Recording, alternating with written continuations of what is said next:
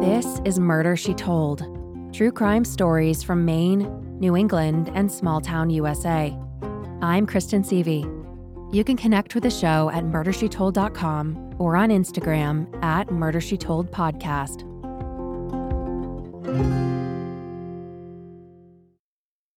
This is part two of the Rebecca Pelkey story. If you haven't listened to part one, I suggest going back and starting with that one first. This episode contains a description of suicide. Please listen with care.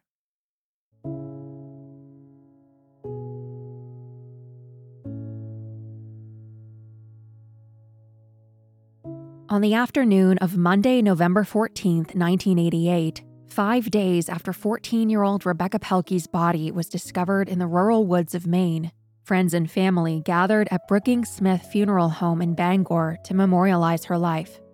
Becky was dressed in her blue prom dress. After the service, everyone headed to South Levant Cemetery for Becky's interment, just five miles from the spot where her body was found. It was a cool and cloudy fall day, temps in the low 40s, and everyone's hearts were heavy from the sudden loss of Heather's eldest child. The inscription on her headstone read, We love you and we miss you, and it was signed by her siblings and her mom. Her cousin Christina remembered that it changed her family forever. I do remember that kind of being a turning point for my family as a whole. It was kind of a heavy vibe around the home. Heather and the children were there a lot. I specifically remember my dad kind of spiraled into a depression. Also, Heather, obviously.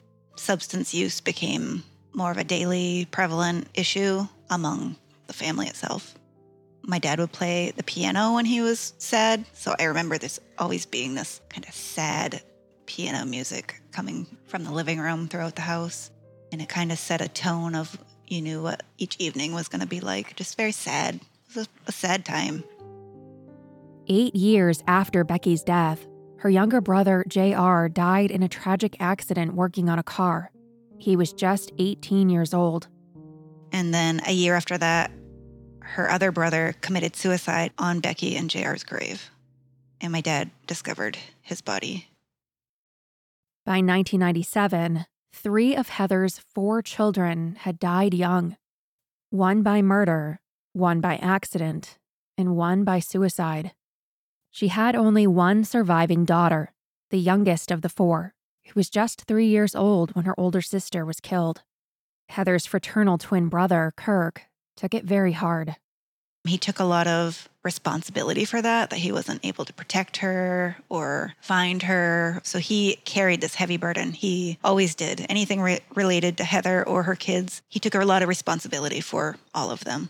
I think that he internalized that and felt responsible. He felt depressed, and it definitely still weighs on him today. He's very quick to get upset when discussing it, or Heather or any of the kids.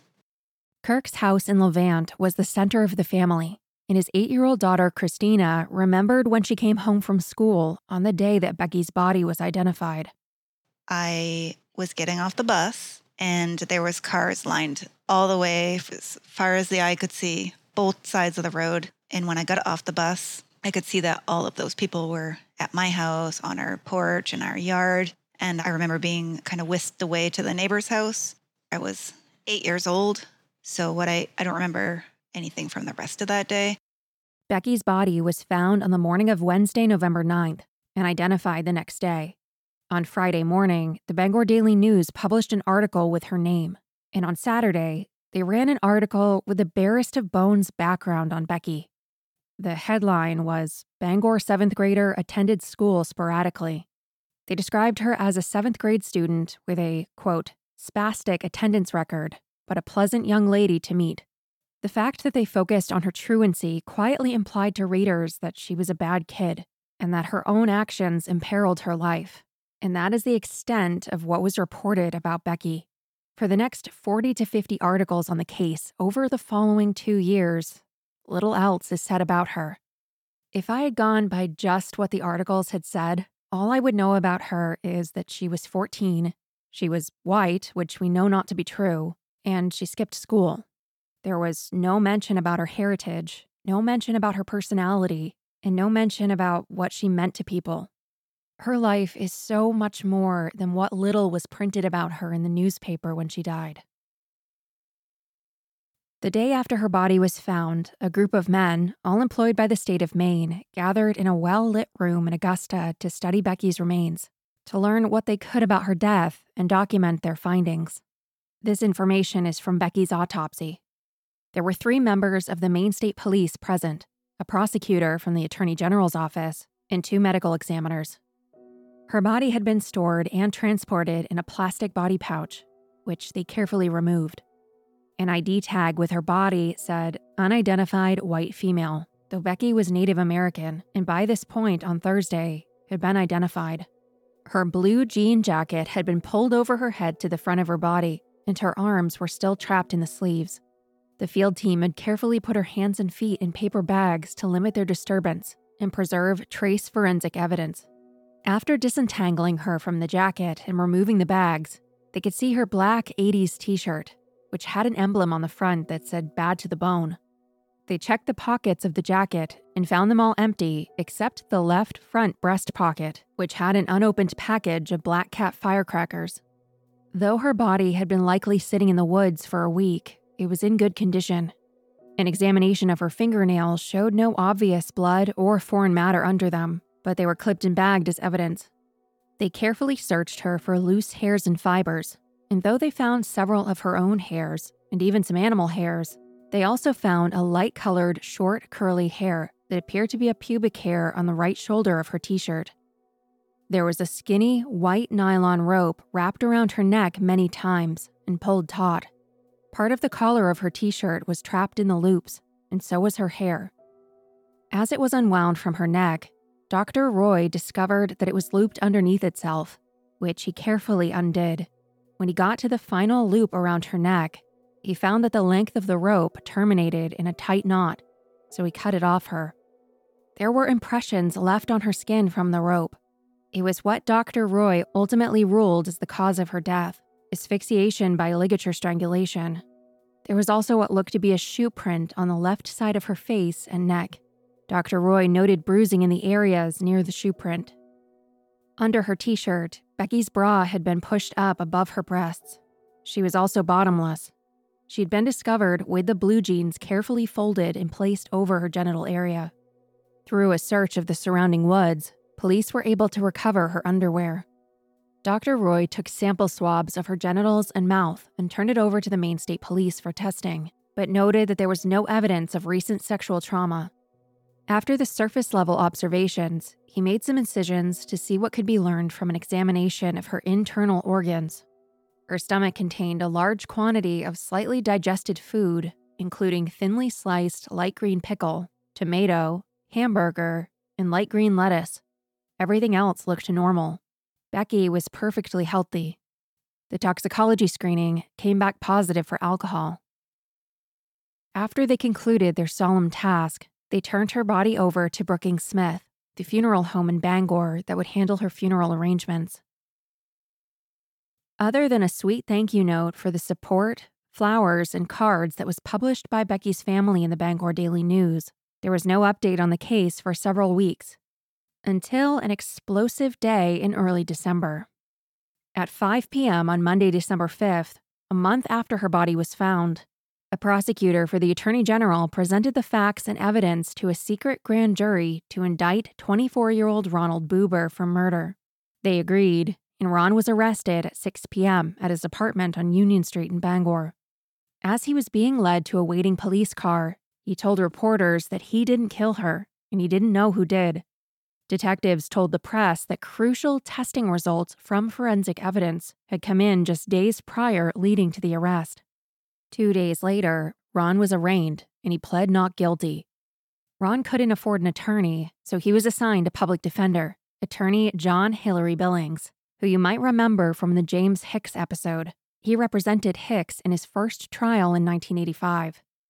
As he was leaving the courthouse, Ron spoke freely to reporters again saying he was in the wrong place at the wrong time and that he had both an alibi and witnesses. He said that he had dropped the girl off in Bangor a week before she was found and had no idea who killed her. Three days later, friends of Becky's published a memoriam in the Bangor Daily News. Those we love remain with us, for love itself lives on, and cherished memories never fade because the loved one is gone. Those we love can never be more than a thought away.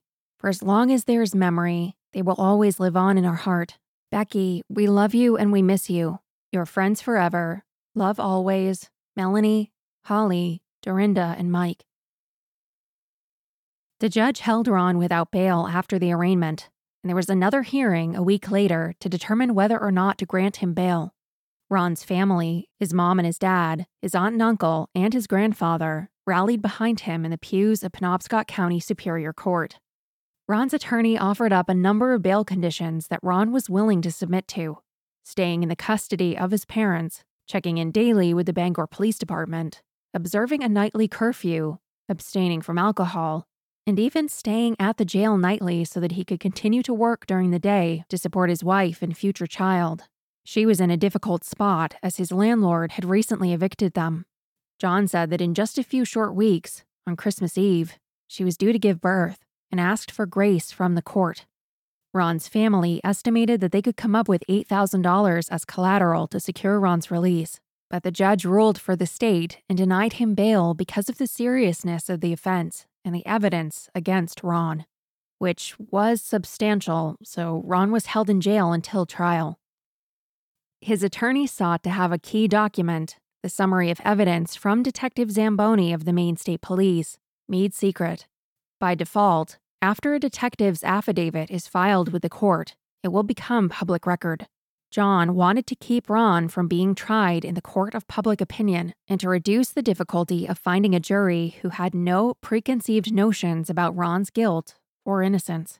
The state expressed no opinion either way, and the judge agreed, impounding it for one month periods, which were extended several times. Soon after Ron was charged, the prosecutor turned over to him and his attorney all of the evidence that they had against him, known as discovery. His defense attorney got money from the court to hire experts and a private investigator to look into alternative suspects. About three months into this process, Ron's attorney fired him, saying, quote, such deliberate, unilateral conduct contrary to the expressed counsel has led to an irretrievable breakdown in our relationship. He was talking about Ron leaking all of the discovery documents to the press. WABI Bangor was doing nightly TV news reports on it, and John was furious. He had had it with Ron. He filed a motion to withdraw as his attorney to the court, and it was approved. So Ron got a new attorney, Martha Harris. Most of 1989 passed without any development in the case. In November, Becky's family published a memoriam for the one year anniversary that read Her family remembers with deepest sorrow her passing we extend heartfelt sympathy to her close friends at this difficult time. She is sorely missed and will be forever loved. In early 1990, there was a lively debate between Martha and the prosecutors about suppressing Ron's interrogation, the same interrogation you heard in part one, preventing it from being used at trial. She contended that Ron's exhaustion, emotional state, and ignorance of the situation rendered his statements inadmissible. She also condemned the tone of the detectives and the interrogation tactics, calling the whole thing fundamentally unfair. The prosecution wrote a devastating and lengthy legal argument that addressed all the points Martha had raised. The judge agreed with the prosecution and ruled that the interrogation was admissible, explaining that Ron was informed of his rights, which he knowingly and intelligently waived and that throughout the interview, Ronald was fully responsive and alert as he answered questions from police, articulately and clearly. He also wrote, in response to the claim that Ronald was too tired during the interview, that he agreed to tell the officers if he was too tired to continue, and never suggested during the interview that he was. After some more legal arguments about evidence, which the defense roundly lost, the trial was afoot.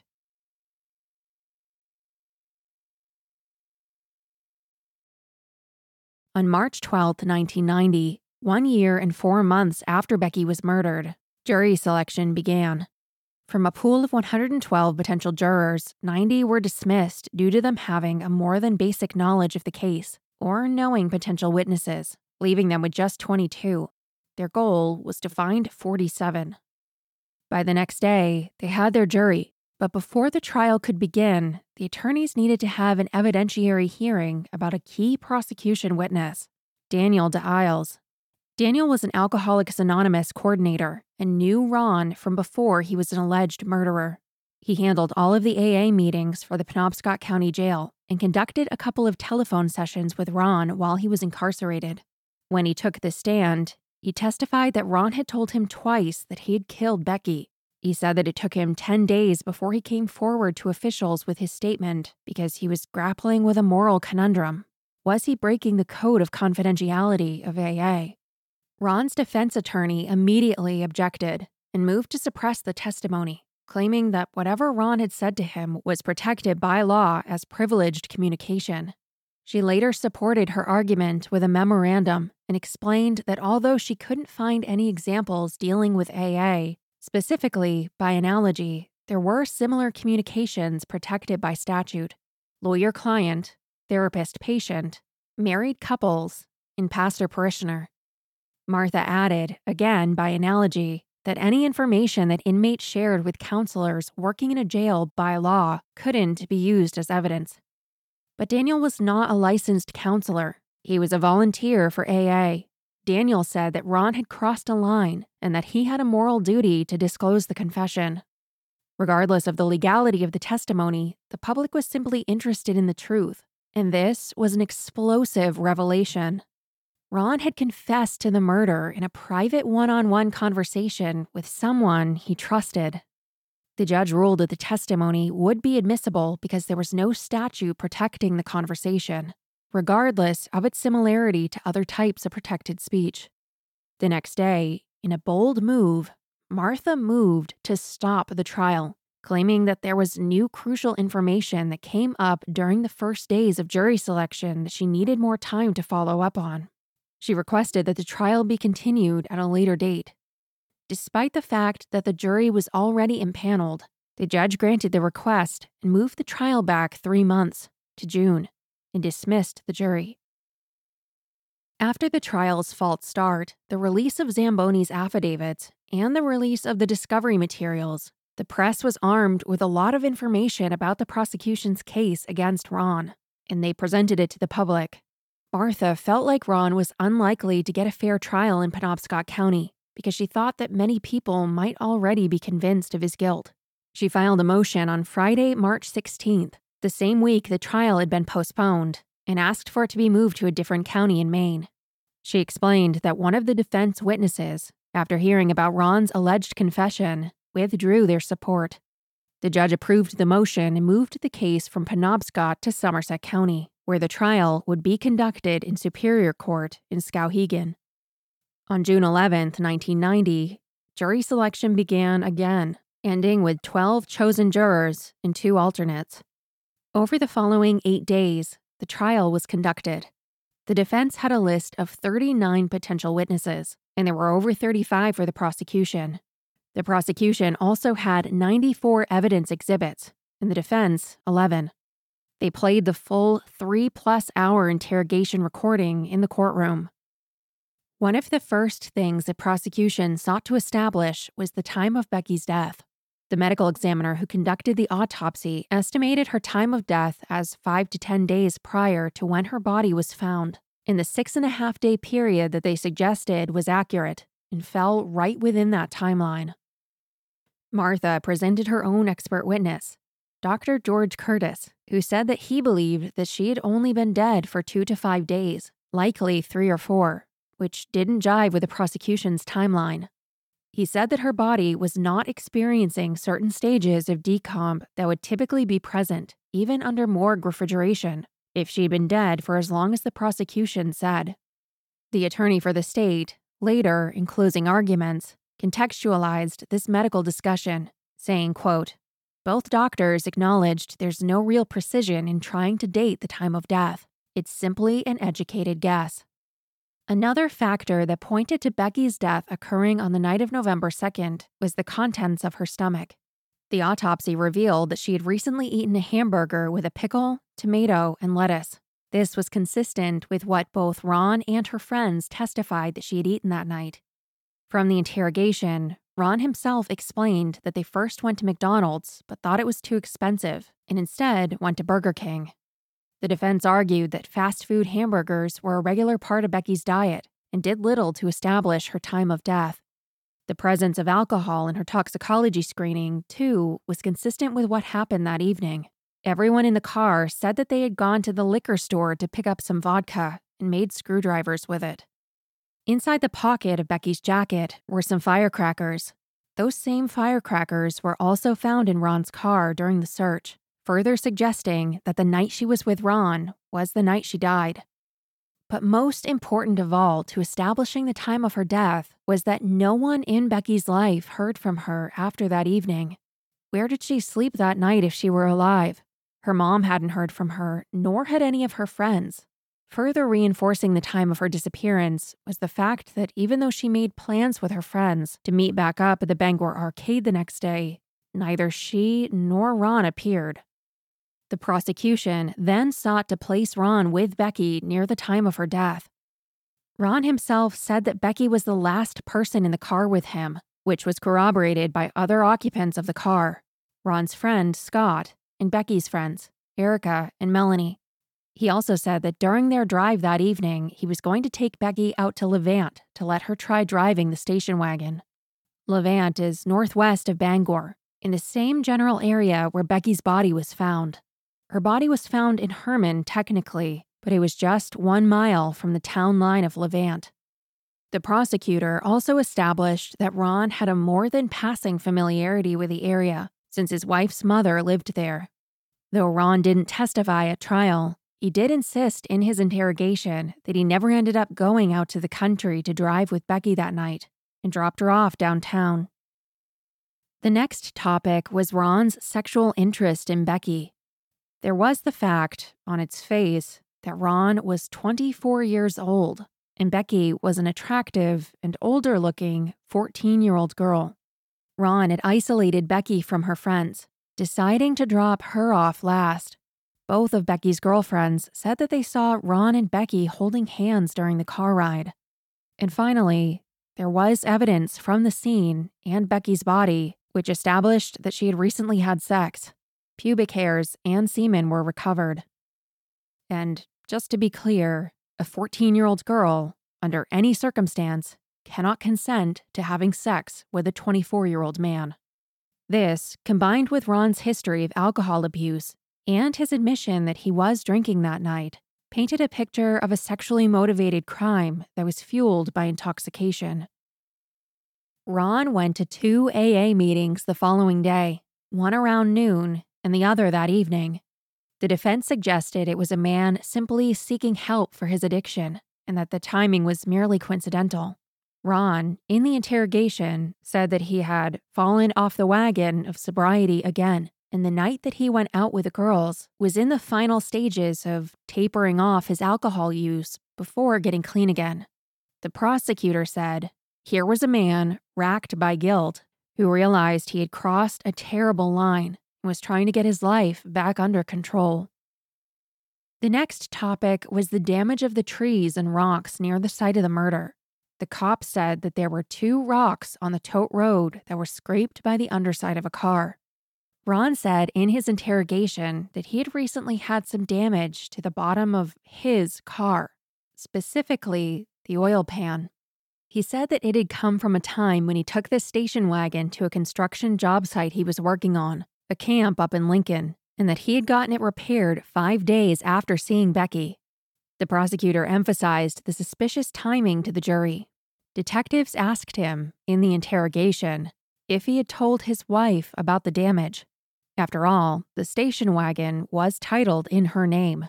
He said he had told her, but then he hesitated, stumbled, and eventually claimed that he couldn't remember when he had told her about the recent damage.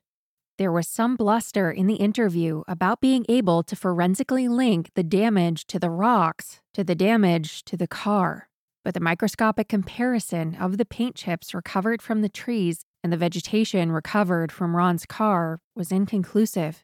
The black color, however, did match the color of Ron's side view mirror.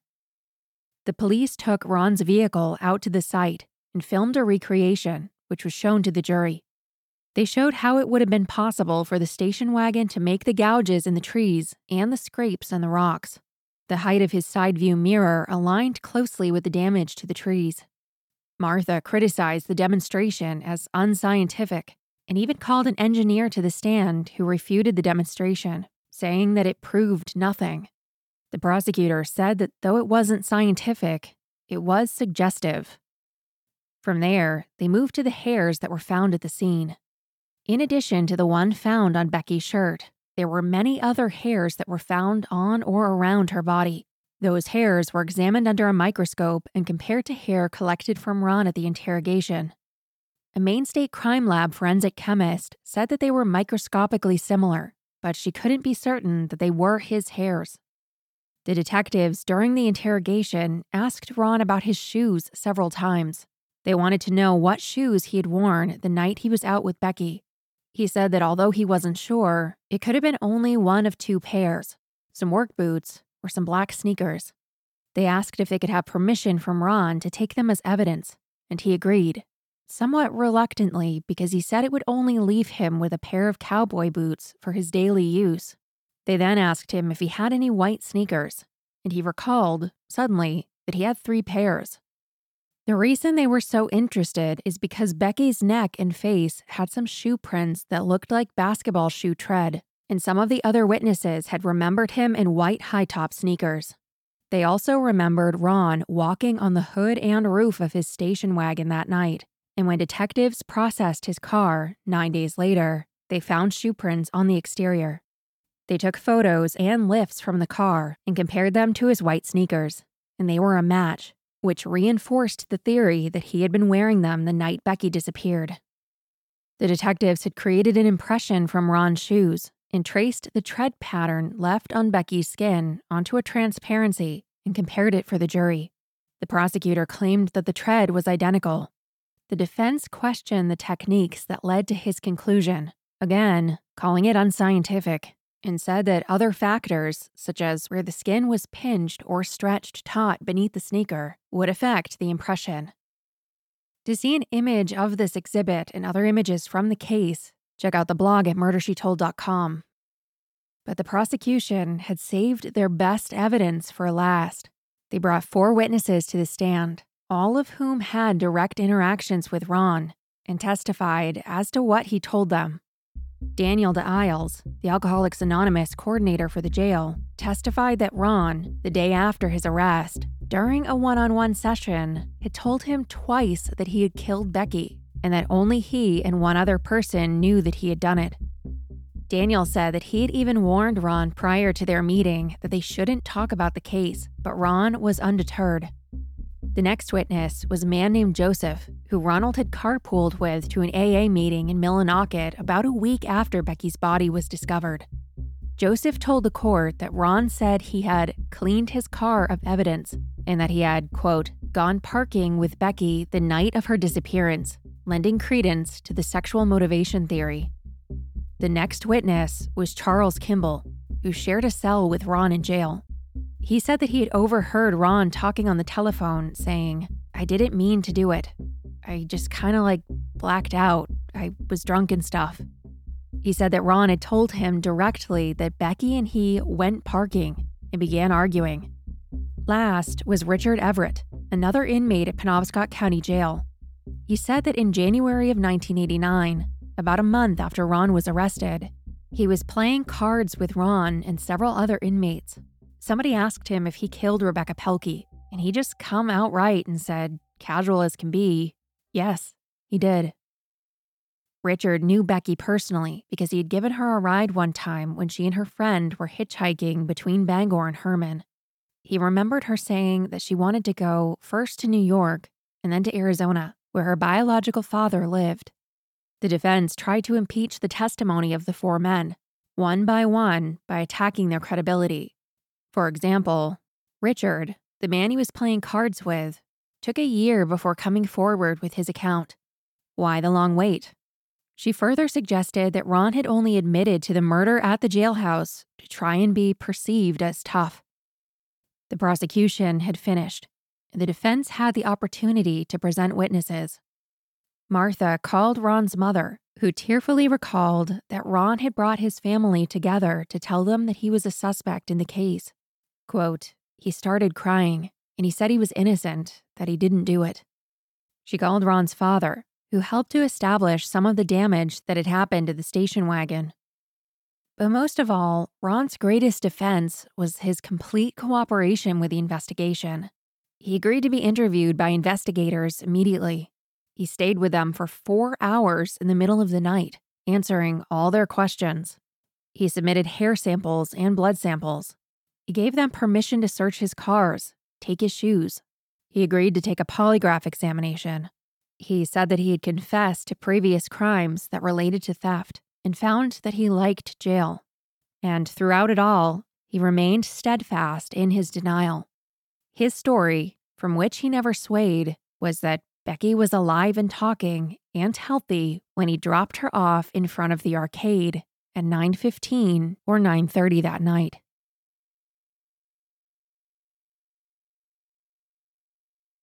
After closing arguments, the judge gave the jury instructions. He explained that in addition to the murder charge that the prosecution presented, they could also find Ron guilty of the lesser charge of manslaughter. On Thursday, June 21st at 4 p.m., the case was turned over to the jury. At about 5:30, they asked to hear a portion of Ron's interrogation. It was given to them, but they were told that they had to listen to it in its entirety. It was almost 4 hours long. As it got into the evening hours, the jury was sequestered at a local hotel and they picked it up the next morning. At 11:45 a.m., they returned to the courtroom with a verdict. The judge asked the foreman if they had reached a unanimous decision. He said that they had. The foreman read for the court, "We the jury find the defendant guilty of murder." When the decision was shared, Ronald stared straight ahead, showing no emotion. His mother, friends, and other family members sobbed once it had been read. In a press conference, Ron complained that he and his attorney couldn't present a defense. He said that Daniel DeIles was mistaken in what he heard and that the physical evidence was bogus. He said, What they did in this case is instead of going out and finding evidence to get a suspect, they went out and got a suspect and made the evidence fit. And of Detective Zamboni, Ron said, Well, there's no love lost between us. Ron told the press that he wasn't surprised by the outcome, but he said that he maintained his innocence and would appeal the verdict to the Maine Supreme Court. You ain't heard the last from me, he continued. There's one sick cookie out there, and eventually, it's gonna happen again. Becky's uncle, Ron Small, thanked the prosecution and investigators and stated that the end of the trial was a tremendous relief for the family. We've tried to stay quiet to protect Ron's constitutional rights. We'd like to send out sympathy to his mother because it's been equally as hard on her. Immediately following the conviction, Somerset County started billing Penobscot County for the cost of housing Ron, and there was an argument in the news about who was responsible for paying for his incarceration and other related costs, including medical bills. For five months, a series of psychological tests and interviews were conducted until finally, in November of 1990, right around Thanksgiving, Ron was scheduled to appear in court. His attorney met with him the morning of the hearing and said that he was neither capable of understanding her nor would he be able to grasp the impending proceedings because he was doped up on a, quote, big spread of tranquilizers that he was given by a jail physician. The judge agreed to continue the hearing, and they reconvened in mid December. There were a number of letters that were written in support of Ron from his family and friends. His mom didn't attend the sentencing, on, quote, the advice of her therapist, and her letter, which was also signed by his father, seemed strangely irrelevant to the matter at hand. She clarified that he wasn't responsible for a house fire that happened 20 years prior, when Ron would have been just six years old. Rather, it was due to faulty electrical wiring. And she also clarified that he had a normal and not contentious relationship with his sister. Odd. Ron's aunt, with whom he had spent a great deal of time with, said she knew him very well. He was always well behaved and brought a lot of joy to their lives. She said that he was anxious to please and be loved. But the most personal letter was from Ron's sister, Susie. She said that Ron was a bit of a loner. He never had a best friend. She found it difficult to believe that he could physically harm someone. She recalled times from their youth when he would get into fights with other boys because of his mouth, but he would never fight back. She acknowledged the times that he had been in trouble with the law for breaking in, stealing, and forgery, but insisted that none of his crimes were violent. Susie wrote, To sum this up, if you would have come to me and told me that Ron robbed a gas station or even a bank, I would have believed it. But as far as him hurting, let alone killing another human being, it's just something he's not capable of. I- am not saying this because he's my brother. If I thought for a moment he could have done this, I would want justice done and for him to get help. But to me, this is something he just didn't do. Ron told the judge, I'm no angel. I'm far from it. I made a lot of stupid mistakes, but one of them is not murder. Becky's family spoke at the hearing as well. Her mom, Heather, said, My hatred lives inside for Ronald Buber, who took Becky away from me. The pain of losing my daughter is beyond words to phrase. The prosecutor said that Ron had nearly committed a crime that was unsolvable by leaving her body in the woods where winter weather, animals, and decomposition would have erased evidence. Had those fur tippers not discovered it so promptly, perhaps Ron would have never been held accountable. The Pelkey family urged the court to consider a life sentence, but the law said that it could only be applied in certain circumstances, such as the killing of a police officer, a multiple homicide, or in the case of torture. The judge sentenced Ron to 60 years in prison. Three years later, Ron appeared with his same attorney, Martha Harris, before the Maine Supreme Court to appeal his conviction. They heard arguments on January 6, 1994, and decided the case two months later. They challenged the admissibility of most of the key evidence Ron's interrogation, the video demonstration with Ron's car, the footprint evidence, Daniel DeIsle's testimony, and the evidence that proved sexual activity. Though it wasn't reported in the news coverage from the first trial, there was a closed hearing about whether or not the defense could present an alternative suspect theory. The man that they had in mind lived with the Pelkey family and was the subject of a DHS investigation two years prior to Becky's death, when she was 12 years old. He was still in touch with Heather at the time of Becky's death and had come by her apartment on the day of Becky's disappearance. Martha also said that even if you consider the totality of the evidence against Ron, it wasn't sufficient to reach the standard of beyond a reasonable doubt. The High Court disagreed and ruled against Ron on all points. Five years into his sentence, Ron's life in prison was spotlighted by the Biddeford Journal Tribune. I can imagine that the reporter contacted the warden and asked them for a recommendation for a man who was doing well and his name came up. Ron was thriving in prison. He was the leader of his AA chapter, was an AIDS counselor for new prisoners, and the president of the Longtimers Club, a position he campaigned for and was voted into by other prisoners. Ron said, What goes on in this institution is important to me. This is my town. I'm going to be here for the next 40 years. If you were going to be in a town for 40 years, wouldn't you get involved? You got people who do hard time and people who do easy time.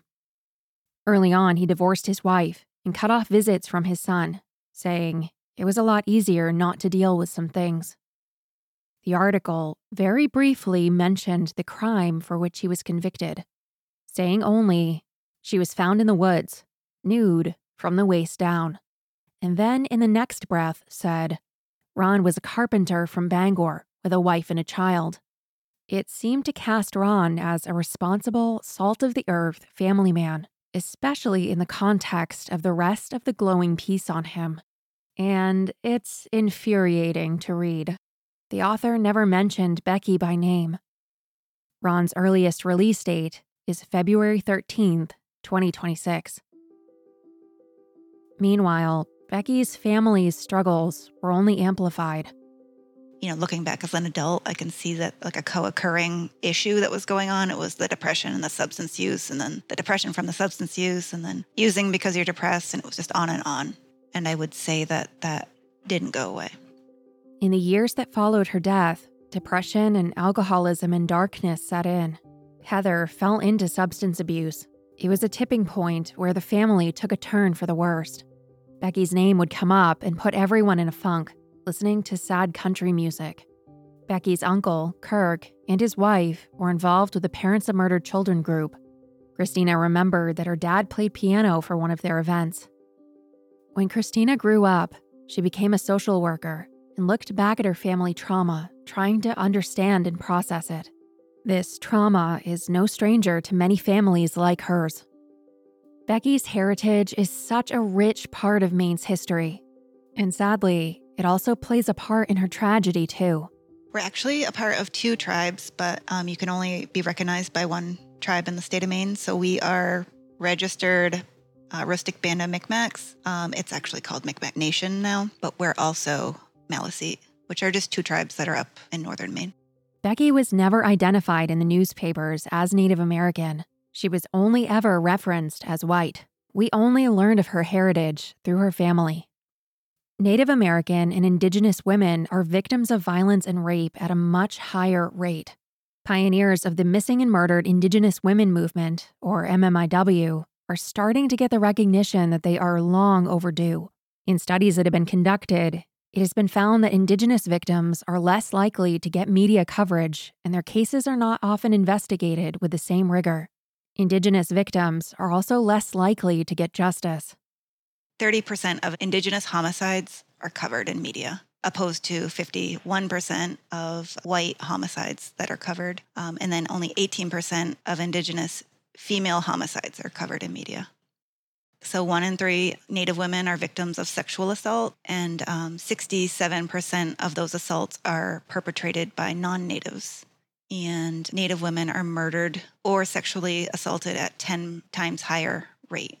84% of Indigenous women experience violence, 56% experience sexual violence, 55% experience domestic violence, 48% experience stalking, and 66% experience psychological violence. In 2016, 116 cases of missing and murdered Indigenous women were logged into the Department of Justice database when over 5,500 incidents occurred. We asked her if she believed the underlying causes of these disparities were relevant to Becky's case. I've been thinking a lot about this. Um, I think there's a couple of different things that play into it. I think there's unresolved family trauma that makes people more susceptible to violence. I think there's the sexualization of the way Indigenous women look like that puts them at a higher rate. She was beautiful. She was strikingly beautiful. She had beautiful dark hair and eyes and beautiful skin and looked older for her age. And then also, I think he could see that she lacked supervision. So I think it was a recipe that he or maybe some perpetrators can see. You know, if this kid is out and kind of roaming the roads, then they're more susceptible to being able to take a ride. Whereas if a kid has good supervision and parenting, they'd be less susceptible to be taken out for a booze cruise. At the end of the day, no matter how mature Becky looked and acted, no matter what the newspaper said or didn't say, or what the police said or what the public thought based on all of these things, Becky was just a kid, a 14 year old girl who was adored by her friends and family, a girl who was just beginning her life and who had it stolen from her by a predator. Christina believes in the inner strength of her cousin. I like to think that she would have made it. Like, I think that she would have made it through and made good choices and kind of broke the cycle of poverty and substance use. I do I just feel strongly. She just had a presence about her. She was very maternal and like I said like a leader of the family and I feel like she would have made it through. To learn more about the MMIW movement, check out the resources in the show notes.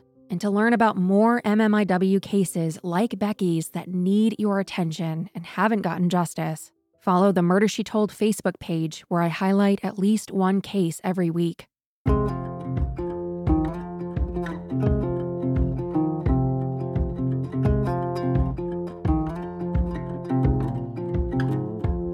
Thank you so much for listening. I am so grateful that you chose to tune in, and I couldn't be here without you.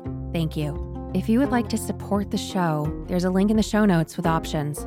A very special thanks to Christina and Kirk Small for sharing their memories and trusting me with Becky's story.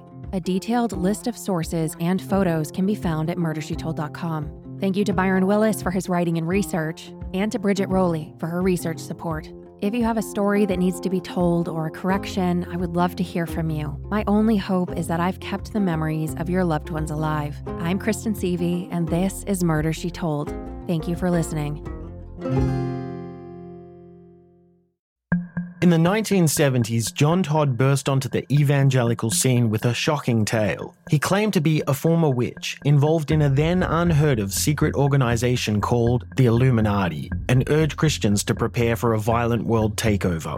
First of all, the number one weapon in everybody's home should be a 12 gauge pump shotgun. Hear the amazing story of one of the originators of the modern day conspiracy theory.